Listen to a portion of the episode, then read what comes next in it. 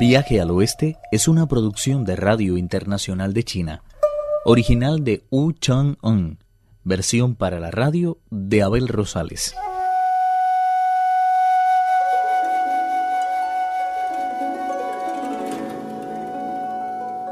El monje Tang ha enviado a uno de sus discípulos a recuperar el equipaje robado por el rey mono. Tras viajar durante tres días y tres noches sobre una nube, el Bonzo avistó por fin el gran océano oriental. El murmullo del oleaje llegaba con nitidez hasta sus oídos. Miró hacia abajo y vio que estaba amaneciendo. La oscuridad de la noche cedía a la fría luz del alba, como si fuera una especie de neblina negra absorbida por el creciente añil del cielo. Por doquier se veían no obstante retazos de un aire denso de sombras y sueños, pero cada vez era más palpable el triunfo de la luz. El Bonzo Shah estaba demasiado preocupado para poder gozar de la belleza que, poco a poco, se desplegaba ante sus ojos. Tras dejar atrás la isla inmortal de Yingzhou, se dirigió sobre la marea y la brisa del océano hacia la montaña de las flores y frutos. No tardó en avistar unas cumbres tan altas que se perdían en los cielos y tan escarpadas que sus paños parecían grandes biombos suspendidos en las nubes.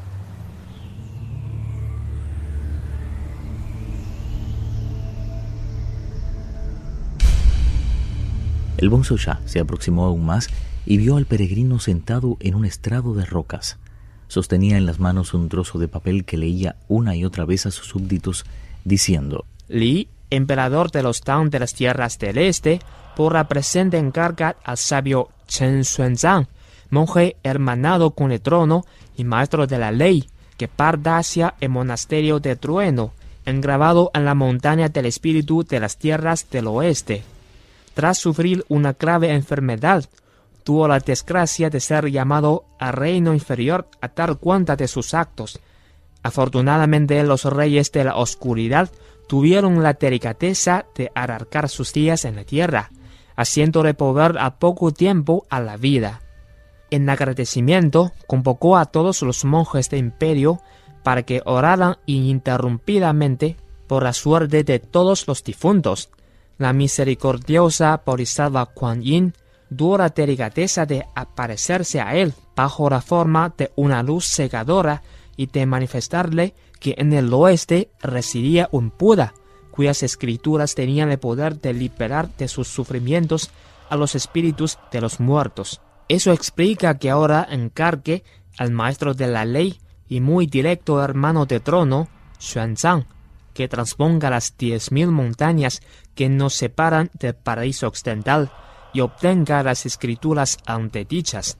Es deseo del emperador de los Gran Tang que se le preste cuanta ayuda sea precisa para llevar a buen término tan alta misión. Pide igualmente a los señores de los reinos del oeste, por los que ha de cruzar que, en prueba de buena voluntad, permitan pasar libremente por su territorio a esta delegación que tan dignamente nos representa.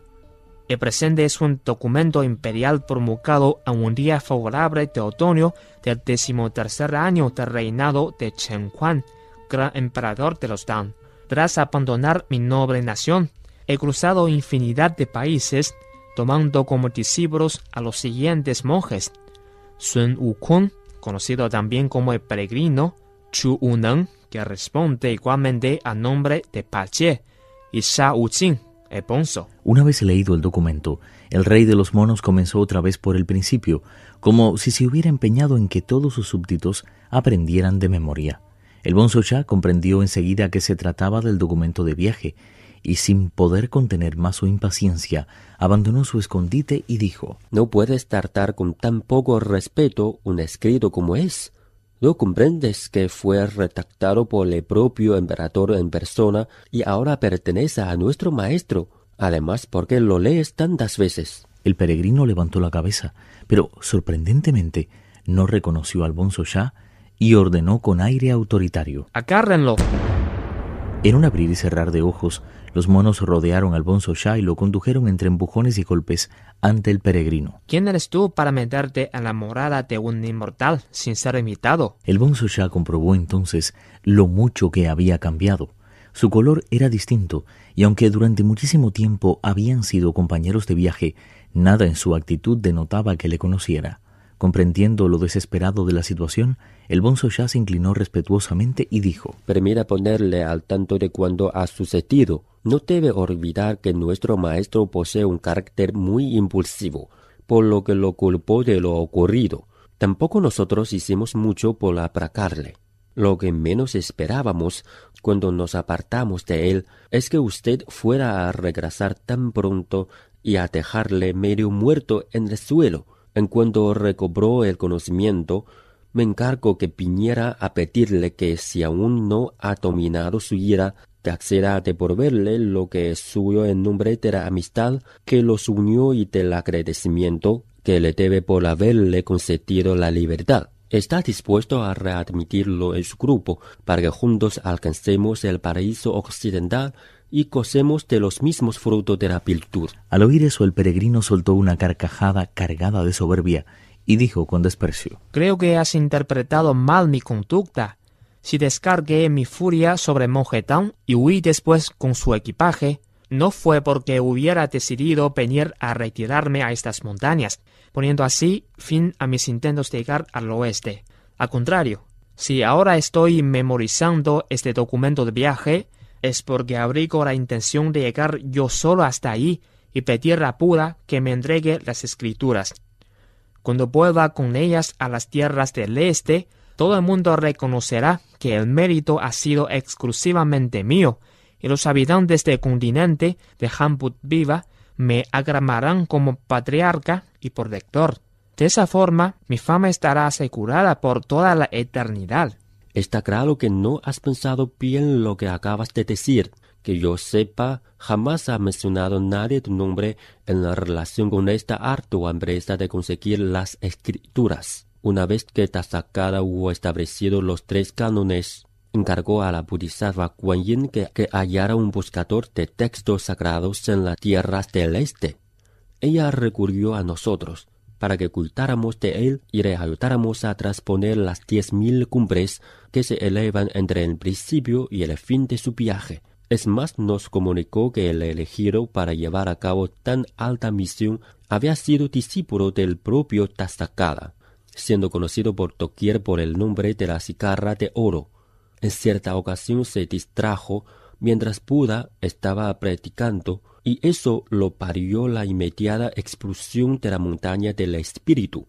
Se le permitió, no obstante, reencarnarse en las tierras del este con la advertencia de que debía regresar al occidente tras un largo período de dedicación absoluta a la práctica del bien dado que en su deambular había encontrarse con innumerables obstáculos se nos liberó de nuestras condenas, y así nos convertimos en protectores suyos. Si te niegas a acompañar al monjetón, ten por seguro que el patriarca budista jamás te confiará las escrituras sagradas, y todos tus dueños de grandeza quedarán reducidos al polvo. Siempre has sido tan corto de miras que nunca has llegado a comprender nada. Según acabas de decir, tienes contigo a un monjetán que precisa de todo nuestro apoyo. ¿Quién te asegura que yo no tengo otro a mi lado? De hecho, acabo de escoger un monje realmente virtuoso, que irá en busca de esas escrituras y que contará en todo momento con mi ayuda. ¿Qué hay de malo en ello? Mañana mismo nos pondremos en camino. Si no me crees, te lo enseñaré, para que veas que es verdad. Se volvió a sus legiones de monos y gritó. ¡Saquen al maestro enseguida! Viaje al Oeste, uno de los cuatro grandes clásicos de la literatura china. Versión para la radio, Abel Rosales. Actuaron en este capítulo Pedro Wang y Guillermo Li. Esta es una realización de Abel Rosales, quien les habla, para Radio Internacional de China.